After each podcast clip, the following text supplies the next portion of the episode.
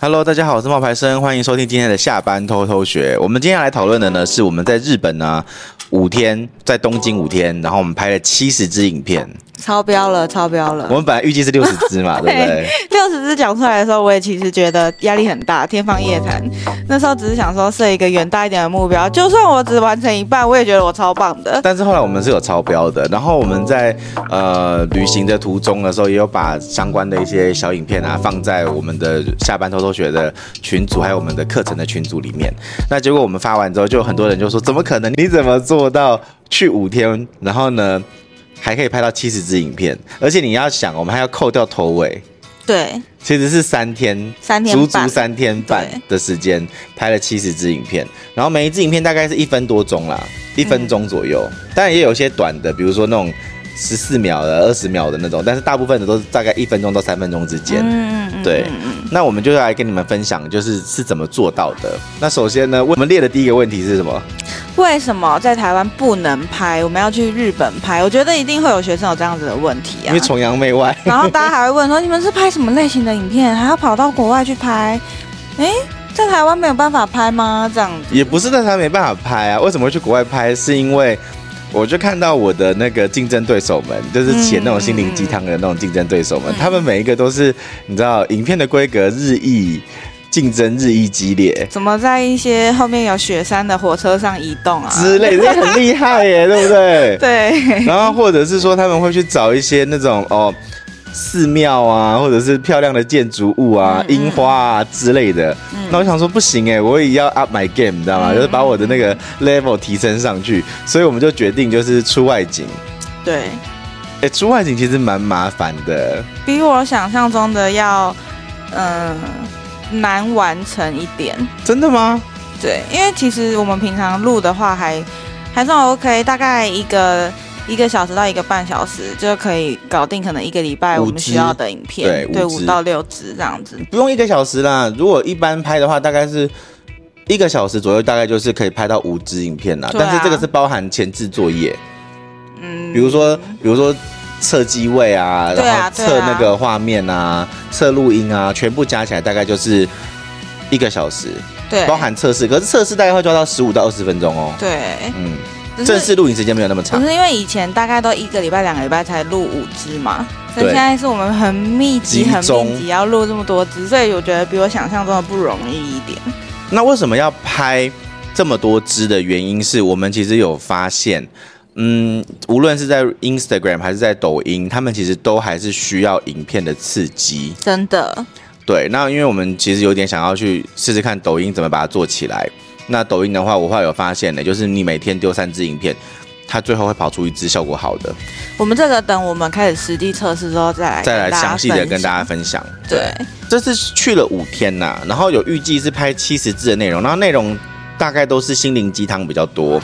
然后还有一些短句子哦，还有这些七十字影片里面应该不包含那个你说的什么拍天空啊、拍树叶啊那一不种的，包含不对包不对含，那些可能那些要小先素让材他不们包含知道，那其实是影片就是嗯、呃有冒牌生出镜的影片，对有讲七话十的支，对，有讲话的，对，长的超过一分钟以上的，然后短还不包括短的哦，短嗯的就是我们可能随手截录的几句话，嗯。然后也是你出镜的影片，然后还有另外一种是属于空景型的。哦，你说的七十呃语字录是那种七十字都是一分钟的啦，对，我们有七十支都是一分钟的，然后我们还 bonus 哦，你知道吗对，？就是有一些那种十四秒的、二十秒的那种，对，短的，然后有你的，没有你的都有，对，我所以们那加时起候来一定破百。一定是破百字的。对，那时候对传到，哎、我的 Dropbox 跟我说你要跟我付钱喽，没有这个容量没有容喽，量了那我就吓到，我想说哇，我们好用功哦。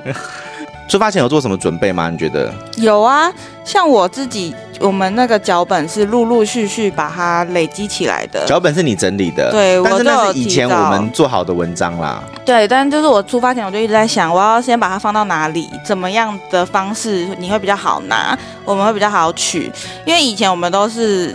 就是随便乱丢， 记事本啊，以前也是备忘录啊，哪有？以前是放哪里以前你就是只有传一一条给我而已啊。 ？Line 用 Line，对啊，嗯，那你如果没有先整理起来，你就要在那边找啊，然后想不起来啊，对对你可能就会对漏掉啊。对，对嘛？那从一开始我们设定好说至少六十支的时候，我就在整理这些内容。嗯那我也不是全放哦，我是有自己筛选掉一些我觉得不适合的内容没有放进去，所以我就有先整理起来，超过七十支的。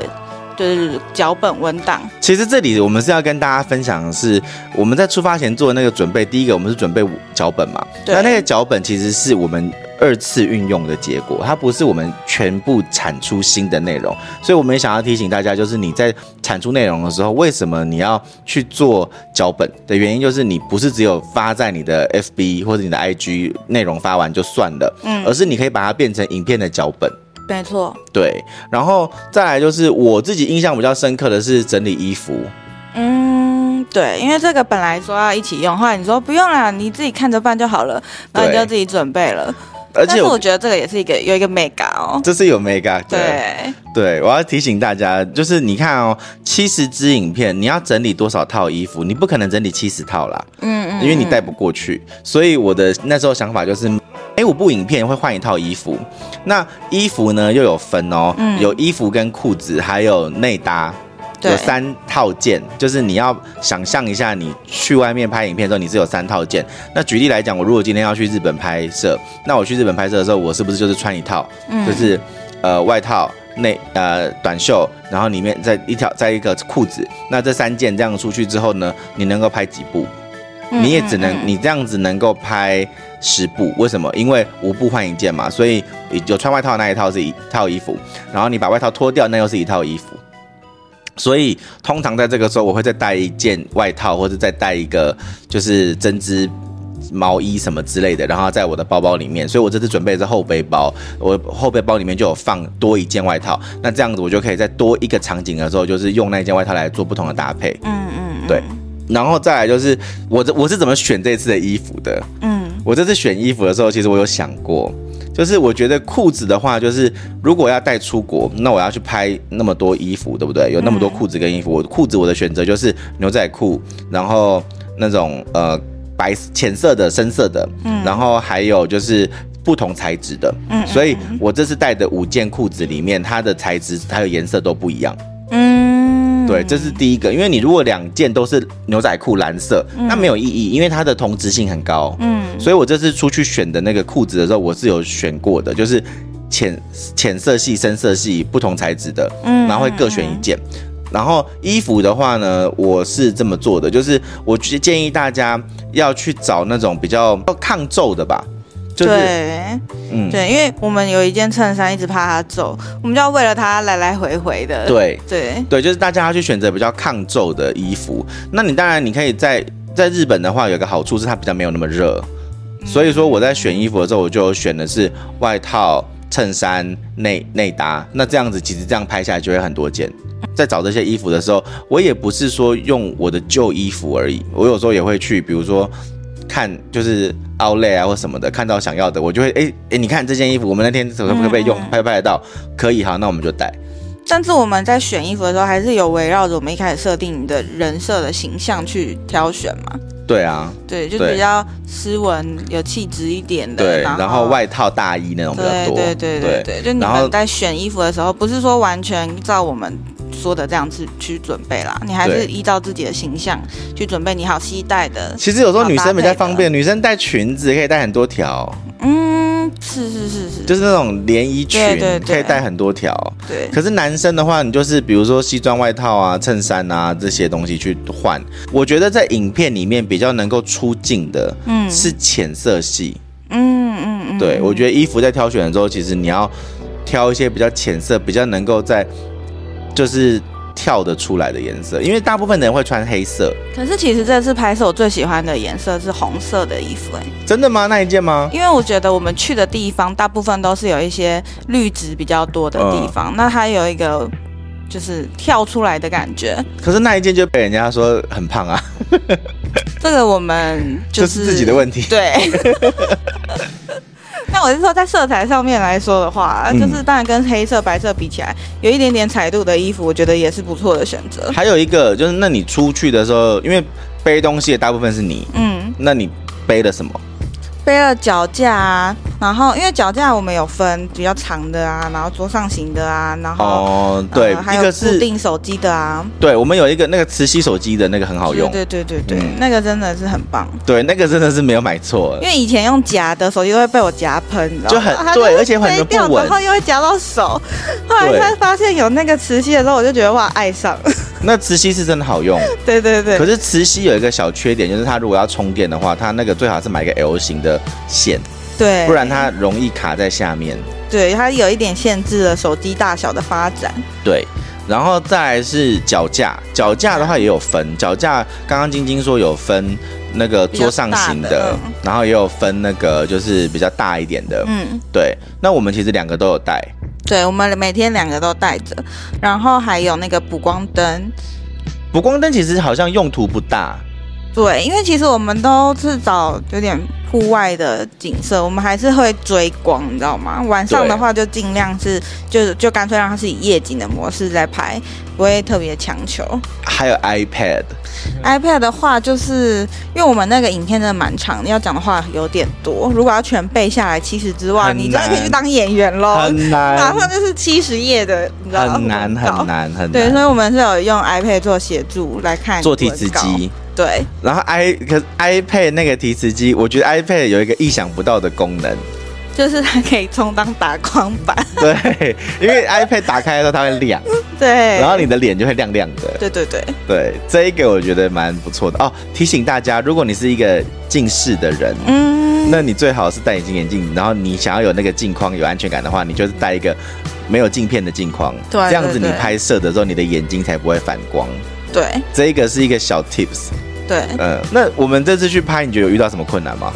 蛮多困难的、欸什。么困难？比比如说，唉，我先讲一个最普遍的好了，就是我们就会在小红书啊，或者是网络上先找好一些景点，我们才决定要前往嘛。因为我们出发前，我们都有先排行程啊，这也是我们事前准备之一。我们有先排好我们要去哪几个点，几个大点都有先打下来，就是先先准备好有。些用 Google 做一下那个路线图啦，对，就是我们都有存起来，然后大概讲一下说啊，第一天在哪个区域，第二天在哪个区域这样子，然后我们我们就有看好说啊，我们要去哪几间店，结果。 我到了之后，根本就跟小红书拍出来的不一样哎、我那时候真的有一点点心灵小受伤，我想说，哎，这个怎么不是会这很，样其实我觉得蛮正常的，因为 IG 也是这样啊。对对对，这种真的大家会不会觉得，那我们也是做网络的，那我们我们还这样觉得，哎，就是人家怎么会不一样呢？但我们有时候可能拍出来的跟别人想象的也不同，对不对？我觉得有一个最大的问题是，小红书拍出来是平面的，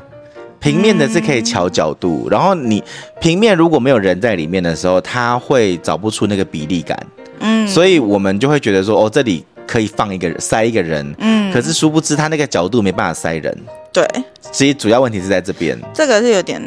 麻烦。对，然后呃，再来就是，我觉得还会遇到那个雨天呐、下雨天啊呐、对，因为我们有一天有遇到下雨，然后嗯那天我们的行程就有做调整。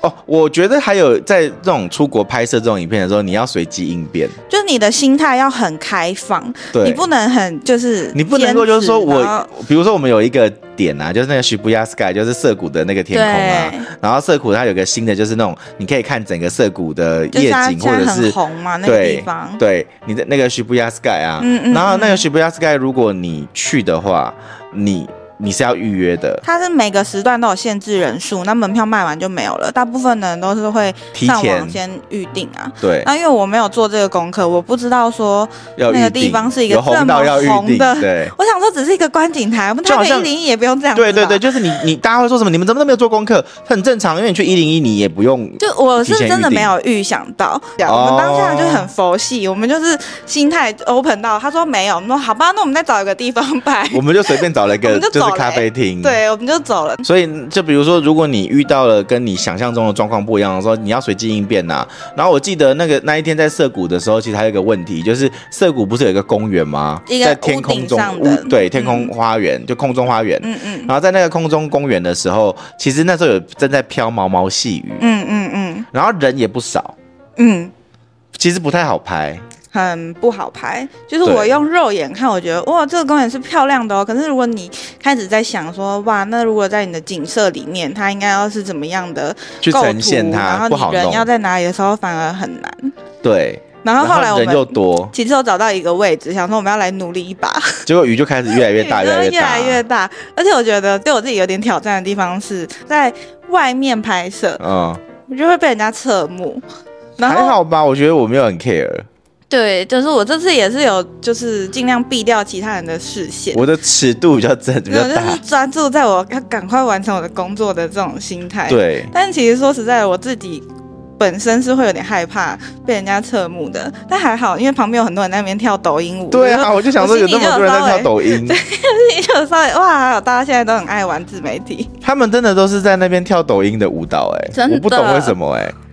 我也不知道、是不是因为那边欸有个架子啊？就是有个刚好手机刚好手机可以卡在那？边，可是那个背景他也看不到东西啊。可能有一些绿植吧，对，大家可能就是为了那个绿植，对，可能是为那个绿植，嗯嗯嗯对。然后后来我们就因为就 s h i b a s k y 那边呃的空中花园它有下雨，然后我们也没有办法在那边拍摄。后来我们怎么解决这个问题？就是直接到它的二楼还有三楼有咖啡厅，嗯，我就赶快找了一个咖啡厅，然后点了两杯酒，然后塞了一下桌子，然嗯后就直接拍了。没错。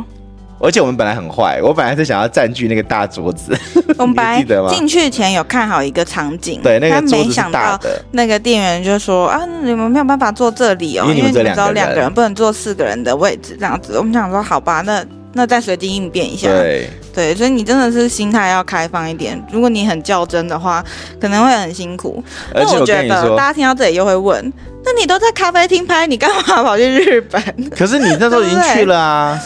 对啊。嗯可是还有一个问题是，那个我还要提醒大家，其实光是咖啡厅拍两个位置就不同的角度、不同的场景了，对啊，对啊，对啊。所以你不用把它设限成说我是不是这个咖啡厅拍完就要走了？不是、欸，我有时候是拍完这个咖啡厅之后，我换做另外一个方向的时候，就另外一个场景了。对啊，对啊，重新摆一下，嗯，那你觉得我们的拍摄的方式跟探店有没有不一样？当然不一样啊！我又不会拍菜单跟他们说，哦，这里有什么饮料可以点什么，或者是，呃，说这间店位于哪一个地方，几号出口，什么车站，走过来什么的。因为呃我那些没的拍那这些，因为个，那些的功课要做得更足。对啊，我们这么随走随看的对人。我们其实是比较偏随性的，就是走一走哦，这个咖啡店可以哦，这这条路可以，我们就会坐下来直接拍。对，还有一个问题是，这个探店类型的影片，我们没有一个账号是做这个 设定啊。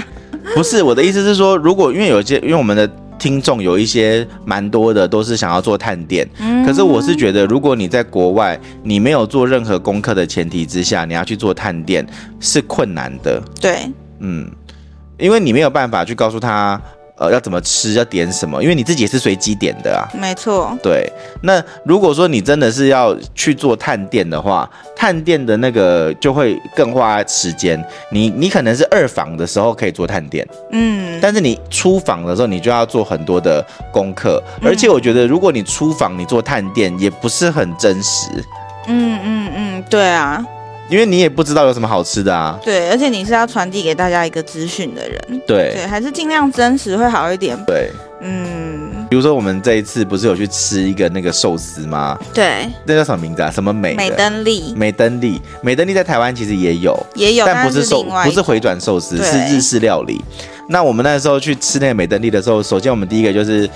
也是上网随便找。对，我就然后找附近的回找转附近的寿寿司司寿司，然后我就找到了，然后就就去了，然后一开始就要排队，然后我们也不知道点什么，我们进去里面就就我们点了蛮多的，其实一个人吃了八盘，所以总共就对十六盘。对那这种时候你要做探店，除非你每一个 cut 你都把它记录起来，嗯然后你每个 cut 都要先，你也不用配音，你就是回去之后再配音。就是每一个环节，你都可能要拍个三秒五秒，你这对样以后才剪。比如说排，队的三秒五秒，嗯然后比如说转呃餐盘的三秒五秒，嗯你点的每一道菜的三秒五秒，然后到最后你你离开的时候，你就可以用配音的方式说，今今天带大家来吃美登利的回转寿司，它是位于涩谷的什么什么地方，嗯嗯然后你就可以开始讲。可是这件事情是你在拍摄的素材都要先拍起来，嗯，没错，嗯，就是探店呢，你需要心里先知道，或者你先写下来，你大概需要几个分镜嘛？你对你从哪里开始进到哪里，然后菜单，然后菜色。嗯。然后环境就是你应该自己会知道你要准备多少分镜，那你这就是随手一定要开始取得的素材啊。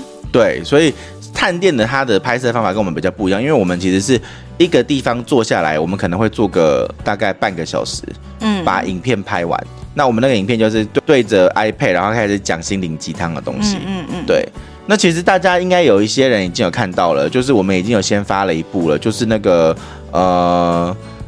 什么不要见不要见那个，嗯对对对，就是怎么样可以忘记一个人，不要见不要见，犯贱的见跟那个见面的见，对，然后那一部影片它的那个效果就还不错，因为那个才十十秒钟，十四秒，我还特地弄到十四秒，因为、因为如果你要加那个背景音乐的时候，还有那个 You Are My Destiny 那一段音乐的时候，它就会需要比较长的描述，不然它不好玩。对对，那我那一部影片，我跟你讲哦，我们之前拍的那么要死要活的，比如说在家里面拍的，然后有一些那种就是嗯、心灵鸡汤的影片，分手有两种状况啊什么的，然后都才三万人。刚刚那一部那个不要见不要见，那是七万人，嗯，就差很多。对嗯，那为什么会有差？是因为因为那部影片第一个够短，它完播率够高，嗯嗯，对，然后再来就是它可能有一些梗，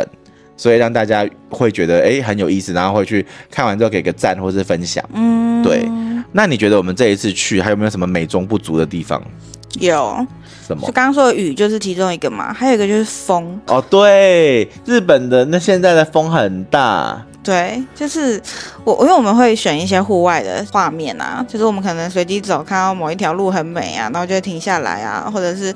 嗯，反正就是有很多户外的场景。但是它风一吹过来，这个发头发型就乱了啊乱了耶。就是我们已经买了一个超强的胶，也没有用哦。那没有用，超强的胶已经很有用了，超强因胶为已经帮我们很多忙了。呃对，但因为它把它会风真固定你的发头发，然后它不会乱掉了。对对，就是你走，因为你知道有时候